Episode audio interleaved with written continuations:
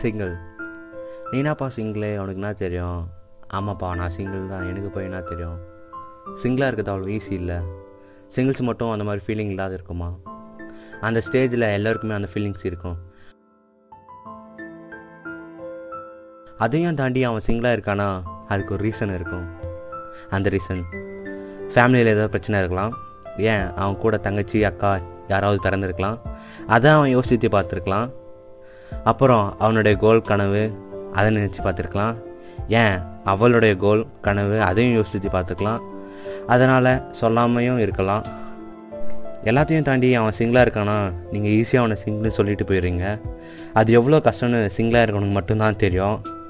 So சிங்கிள்ஸை கொச்சப்படுத்தாதீங்க. அவ்வளோ சீக்கிரமாக சிங்கிள்னு சொல்லிடாதீங்க. உனக்கு என்ன தெரியும் அப்படின்னு கேட்டுறாதீங்க.